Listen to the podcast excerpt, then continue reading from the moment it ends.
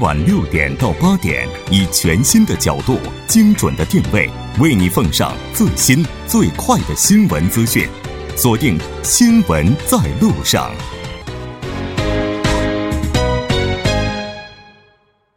好的，半年过后，欢迎回来，这里是正在为您直播的 TBS EFM《新闻在路上》，稍后是广告时间，广告过后马上回来。好了，欢迎回来，回到新闻放大镜的第二部分，我们继续和来自韩国大学的徐明季教授以及来自中央日报社的王哲一起来盘点二零一七韩国政坛风云，展望二零一八。节目也期待您的参与，您可以发送短信到井号幺零幺三，通信费用每条为五十韩元。另外，您也可以在 YouTube 上搜索 TBS EFM，在收听 Live Streaming 的同时点击对话窗参与互动。那刚才我们提到了文总统之所以能够当选，那关键到底是在哪里呢？这个教授也是谈到了一半哈，我们继续来了解。嗯，那当时呢，这个自由韩国党他推出的。这个总统候选人呢是洪准标，嗯，但是当时呢真的是这个，呃，这个韩国呃自由韩国党可以说是内忧外患。啊，所以说它里面都未能整理好，所以说呢要出门打仗呢，这对他们可以说是一个很大的负担。嗯，那么之后呢有一个国民之党，大家都知道啊，他的总统候选人呢是安哲秀，那么安哲秀呢当然有一度呢。啊，成为了这个文在寅一个牵制的势力。对对对。那么有一有那么一两次，好像民调的时候呢，是他的支持率呢，呃，胜出了这个文在寅。但是这也是这个一时的一个短暂的现象。那么至于政党的这个柳成刘成敏和正义党的沈相丁呢，其实他们。在这个公开讨论的时候呢，是真的是表现是可圈可点。但是呢，这两个政党呢，当然是一个小型的一个政党，嗯，而且呢，这政党大家都知道是从这个呃这个自由韩国党分出来的一批人，他们临时组成的一个政党。当然，国民之党呢，也是有部分的这个民主党人士呃出来啊，他们组成的一个政党。但是总总归起来呢，他们未能赢过所谓的大势，这个所谓的文在寅的大势。再说文在寅呢，在前一届也出也出马竞选过这个总统，对吗？而且呢，他的团队啊，真的是庞大，嗯，而且有专家学者各方面的人士呢，都排在他那里。所以说，这也是啊，他有组织的啊，有这个啊，所谓的一个安排的非常那个他的一些团队的人员呢，在安排的在在适当的一个。地方，所以说呢，这个呢，啊，我觉得是这个文在寅呢赢得此次这个总统选举的一个啊最大的一个因素。嗯，对。但我觉得其实当时没错，确实就这个民众对于这政经焦灼的这种社会现实的不满，也确实由于这个弹劾，导致了很多民众对于当时的执政党，就是当时现在在野党的的一种。不满也是对这个选举的结果产生很大影响，但是我们需要注意到，就是文总统其实他当选时候的得票率啊是百分之四十一点零八，比如说这个其实并没有过半。我觉得这里边也是有一种就是需要值得关注的，就是说他并不是一个高票当选。我觉得可能会存在一部分什么选民呢？他本来是保守偏保守，但是由于对于现在的保守政党比较失望，所以他可能不支持保守政党。但是呢，他也不一定会支持文总统，所以会导致这么一个得票率并不是很高。但是不管怎么样，文总统上台之后啊，我觉得他最需要的可能也是去争取这一部分选民的这种支持，去赢得他们的心哈。嗯，其实最近几届选举啊，总统的这个得票率超过百分之五十一半的，真的是几乎没啊，几乎没有啊。所以说呢，啊，甚至呃，大概我记得那个卢泰愚总统呢，当时只有百分之三十多。就是还不到四十，所以说呢，你当了总统以后呢，啊，当然你牵制的势力也就比较大，尤其是在国会这个所谓的这个在野党议员啊多于执政党议员的情况下，你要推进你的政策也不是那么容易的事情。所以说，这个可能也有一些听友知道，这个所以说这个卢泰愚总统他当选总统以后呢，进行了所谓的三党合并，啊，把另外两个政党呢啊合起来，然后呢。他的国会议员就超过了半数，这样呢就好推推行他的一些政策，啊，所以说，那文在寅总统在目前的情况下呢，啊，这种可能性虽然不是很大，嗯，但是呢，呃，我觉得，呃，政党这边可能不太可能，但是呢，如果说是国民之党的里面有一部分人士呢，啊，因为也是从这里出来的嘛，所以说如果他们再回到这个。民主党去的话，那说不定还有一点可能。但是呢，目前的情况来看，嗯，并不那么乐观。因为理念的话，可能会存在一些偏差吧。但是不管怎么样，文总统在上台之后，应该说他面临最大的，或者说第一轮难题就是人事任命的问题。当时也是经历了无数轮的人事听证，哈，包括他的一些核心这个领导班子，当时也是迟迟的不能就位。我记得咱们当时也是请了两位嘉宾给大家进行过梳理，哈，当时也是讨论的非常。非常的激烈，那接下来咱们就来请王哲为大家来梳理一下文在寅政府现在要员的一些情况。对，就像主持人说的一样，整个六月份，我觉得除了天气之外，这个最热的话题可能就是这个人事听证会了。而且这个当时我记得文总统提名了很多候选人，其实其中有一部分还是比较顺利通过的，比如说这些行政自治部啊、海洋水产部、文化体育观光部以及国统国土交通部，这些都是非常顺利的通过。为什么呢？因为这些候选人其实本身就是国会议员，嗯，其实本身也已经经过了很多检证，所以这些基本没有悬念就过去了。不过当时比较有争议的几个，像这个公正交易委员会的委员长候选人，当时包括现在的现任外交部长。然后也包括这个当时宪法法院的这个候选人，这些呢都遭到了来自来自这个在野党的一些猛烈攻击哈，呃，甚至这个自由韩国党啊，当时说出放出狠话，说文政府如果说真的有意实现这个政党之间的政治协商体制，并且获得执政成功的话，这三个人啊，你都给我先自行请辞。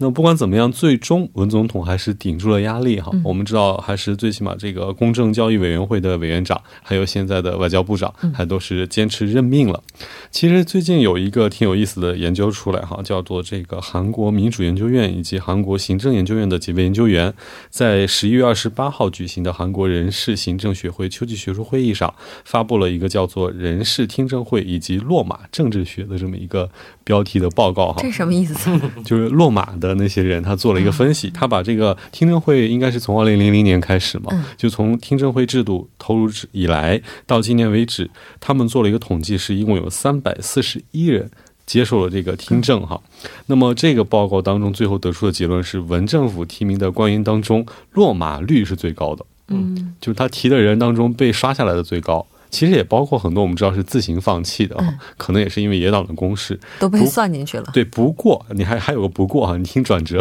不过这个提名候选人被怀疑或者被指控的这个件数是历届当中最少的啊。就是他们可能涉及的一些需要检证的东西是历届当中最少的哈。其实我觉得这也跟文总统自己的一个用人原则是有关的，因为他本身其实自己也是强调要在用人的时候要选一些没有这些污点或者没有一些黑历史的这么一些人。不管怎么样呢，文总统现在他的这个班子还是定下来，但是其实今后应该还会有很多场的听证会，因为现在只是执政初期嘛。对，有趣的是呢，首先他选的是青瓦台的。那些首席秘书也好，什么秘书室长也好，因为就青瓦台呢是不需要，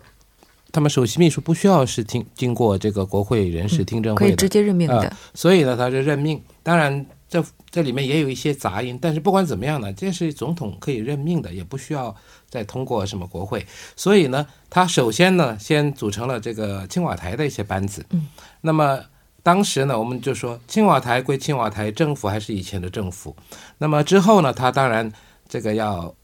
就是要安排他的一些人来出任这些什么部长级官员，那个组阁组阁嘛。那么在组阁的过程中啊，所我们说所谓的政治啊，可以说是取七舍三，或者是有人说取八舍二，就是你需要的呢，你要取。你可以放的呢，你就要放，你不能说十个你全都拿，这不可能的。所以说呢，政治呢，我们说，如果你能取其十三的话，那已经很不错了。那不管怎么样呢，刚才呃王记者也介绍了，因为这个像这个金尚组啊，公正交易委员会的这个委员长，还有这个外交部长康金和等等呢，是文在寅呢一定要要的。所以呢，这个不顾。这个国会的这个一些在野党的反对，他还是任命强行任命，当时也是强行任命了。但是其他的呢？这个刚才王嗯王记者也说了，这个国会议员出来进内阁，一般国会大大家都是同事，而且大家都比较亲近，所以说呢，当然在里面的时候大吼大叫，但是在外面呢，大家都是好朋友嘛，所以说啊，一般都会放一马的。所以那么至于其他的呢？他这里那么就总统就要判断我要舍哪些，嗯，那么舍了哪些，那么其他的呢，他需要他还是要是。用用这个来组织一个内阁，所以我觉得这次这个组阁啊，当然呃有一些风风波啊、但是呢，我想还是呃很嗯比较大方向还是呃对对还是有的。符合他的原则的。嗯当然，他的这个用人原则也是在这个组阁的时候受到了各方的一个质疑哈。但是到今天为止的话，应该也算得上是经住了考验。嗯随着要员的确立，应该说接下来文总统他也是开始了各项改革。刚才我们也提到了，用了一个词叫“大刀阔斧”哈。那说到他的头号课题，就是刚才王哲提到的以人为本。那这个以人为本也是直指就业率。我们来看一下这个文总统，他围绕着以人为本，目前都出台了哪些政策？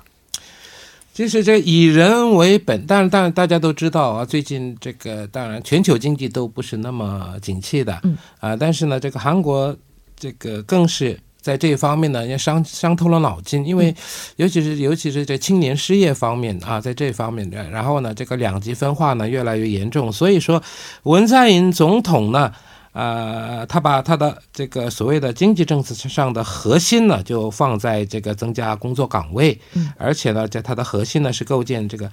呃，增加工作岗位，然后呢提高家庭收入，然后是这个扩大消费，然后激活内需，最后呢是实现增长。他希望能有个这个良性的这个循环的结构。所以说呢，他就任以后呢，他就设立了所谓的这总统直属的这个创业委员会，而且呢由他自己。啊、自己直接担任这个委员长，呃，能希望呢在这方面有所进一步的突破。那么此外呢，他还要设立什么什么禁止临时工差别待遇法，还有这个追加预算案等等。嗯，这里啊，我今天看到了一则新闻，就说那个仁川国际机场，嗯，他不是这个五月份的时候他。当选总统有访问这个仁川国际机场，说要把那些非正式员工全部转正嘛。嗯，今天有了结果了，就全部转正。啊，当然这个细节还有一点点，但是基本上是规定说全部转正。那么其里面百分之三十，就是说像那个保安检查的、或者是消防队的，这百分之三十啊，这三千多人呢，他们是这个仁川机场公社他们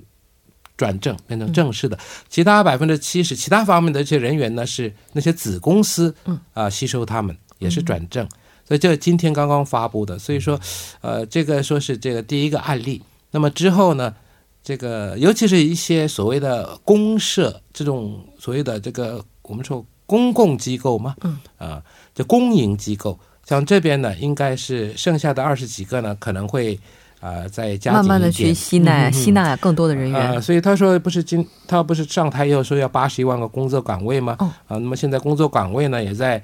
从这所谓的政府机构、公共机构开始，那嗯。希望呢这个企业呢能够响应啊，所以在这方面呢，应该说是迈出迈出了一个坚实的第一步，呃，所以说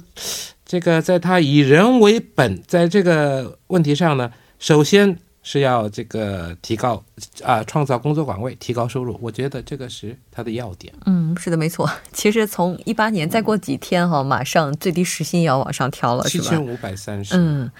那还有一个问题就是围绕贫富差距哈，像文总统、文政府应该说也是出台了不少的政策。对，我觉得这个首先它是通过一个加税和减税这么一个做法哈。我们知道前几上个月的时候，我们应该在节目这个月吧，应该在节目当中讨论过，就是对于这个大企业，这个年营业额在多少以上的这个大企业，它的法人税会有一个很大的幅度的调整。那么包括对于这个年收入比较高的群体。它的这个征税啊也会比较多。相反，对于年收入比较低的这种弱势群体呢，这个税金方面可能会有一些调整，但是与此同时，这个补助各种补助的方面应该是有一个大幅的增加哈。甚至有人会质疑，达到有人来质疑说，这个补助是不是这种就是说随便给给的太随便的这么一种质疑也出来了。那不管怎么样，这个通过税金来调整的这个幅度是很大。另一个方面呢，我相信其实这个造成贫富差距的另一个很重要的原因就是这个房地产。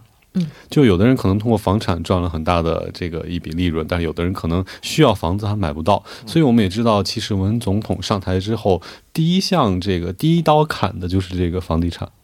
对，史上最严的，对，号称史上最严的房产政策，而且现在目前来看效果确实不错。目前把这个房产好像涨的这个趋势是有一个遏制啊。嗯，我觉得这两个方面应该都对这个贫富差距有一定的帮助。挺艰难，但还是在一步一步的推进。那其实下半年还有另外一个事儿，就是李明博政府当时有一个文艺界的黑名单事件哈，其实这也被解释成为对李明博政府的一个击毙清算。那两位对于这次的事情是怎么看待的？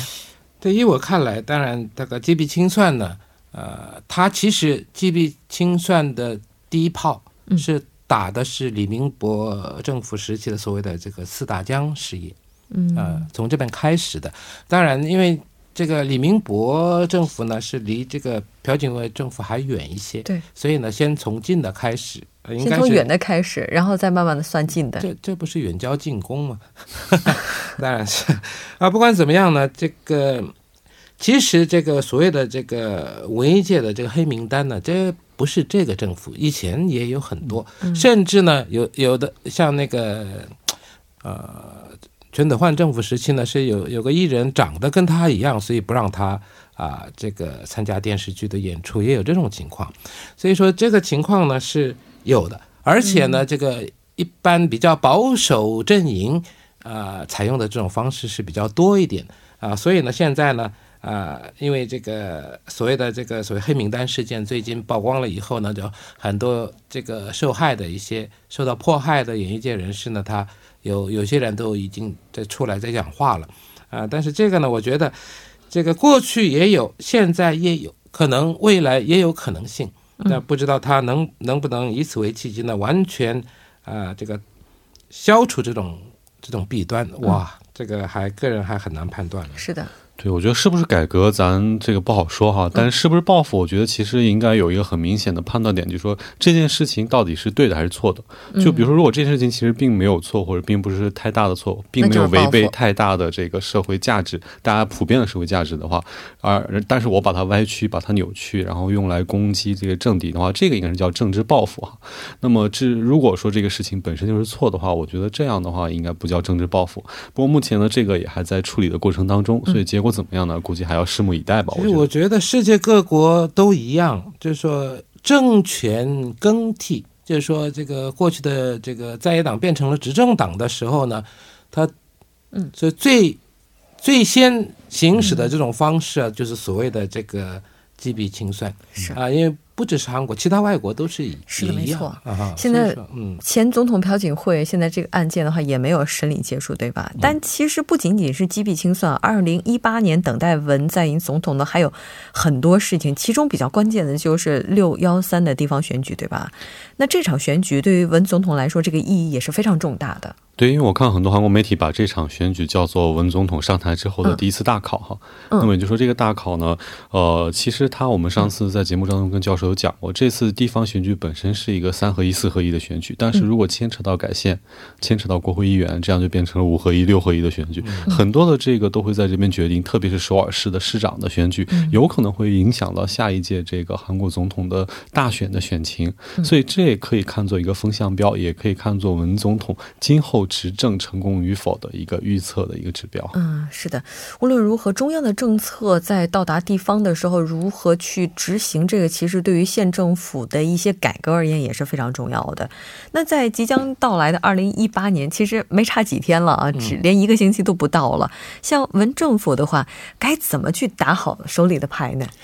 首先呢，当当然啊、刚才王记者也说了，最重要的呢是当然是六幺三的这个地方选举，嗯，这个刚才说是这个一场什么关键的一场战争，对啊、也可以说是对文在寅政府的一个中期的一个评估性质，所以在这场。这个战争中呢，获得胜利的话呢，那么对文政府啊、未来啊、四年可能会对推进他的一些政策呢会有帮助的啊。但是如果说是出现了相反的结果的话呢，啊那么这个他要推进的一些那些事情、那些政策呢，可能会受到很大的这个反阻力弹的压力。嗯，是所以说，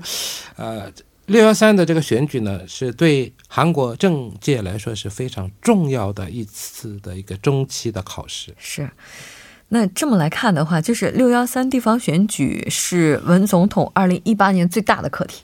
对，其实我觉得文总统他其实现在手中最好的牌就是他自己一直在强调的以人为本，以民众为本。我觉得其实他之所以能上台，当时刚才我们也都分析过了，跟这个民众的支持是分不开的。那么特别是大多数的民众的支持，所以我觉得他要想打好自己的牌，第一点，他上台之前的这个公约。就约定的东西能不能达成，包括像刚刚教授提到的仁川机场的一个事情，嗯，就是他上台之前这么约定了，之后如果能达成的话，相信大家对于这一届政府的信心就会有一定的上涨，嗯，这样对于他今后的执政会有很大的帮助。那么第二点，他的一些政策能不能顺利实施，这可能也是他接下来的一些，就包括他的很多关键性的政策，也包括外交在内，这个会导致韩国有一个怎样的发展？那么韩国的经济会。产生怎么样的变化？我觉得这在接下来的一个阶段里啊，都会是他非常需要关键的去考虑的一些问题。嗯，是的，就这么看起来的话，以人为本应该还是一八年的时候文总统的主旋律了。但是这个主旋律到底该怎么唱，我们也拭目以待。好的，非常感谢两位嘉宾今天做客直播间，给我们带来这一期讨论。我们下二零一八年再见。好，好，谢谢大家，再见。那稍后来关注一下这一时段的路况、交通以及天气信息。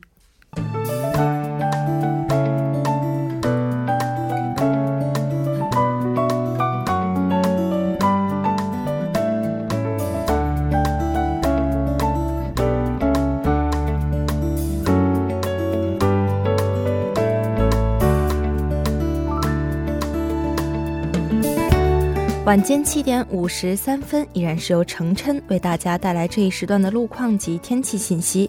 我们继续来跟进一下目前晚高峰时段首尔市的实时路况。在江边北路九里方向盘浦大桥至汉南大桥这一路段，之前在一车道上停滞的故障车辆呢，已经得到及时的解决，路面恢复正常。但受事故余波影响，目前从元小大桥开始，交通拥堵严重。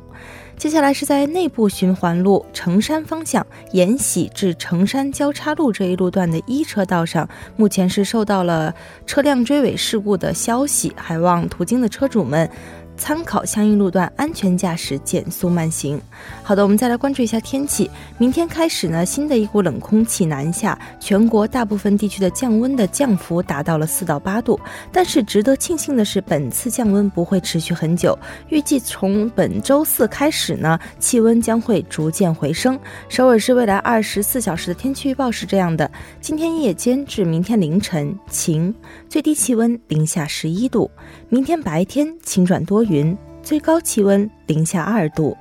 好的，以上就是今天这一时段的天气与路况信息。我们明天见。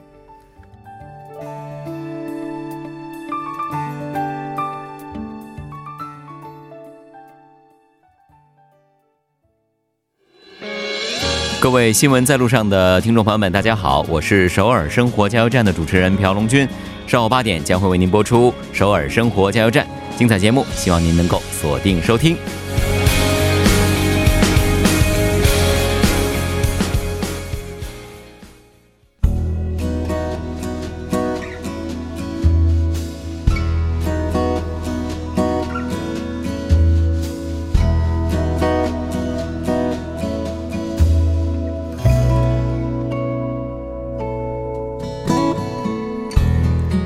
好的，到这里，我们今天新闻在路上两小时的节目马上就要接近尾声了。最后，依然为您送上我们今天的结束新闻。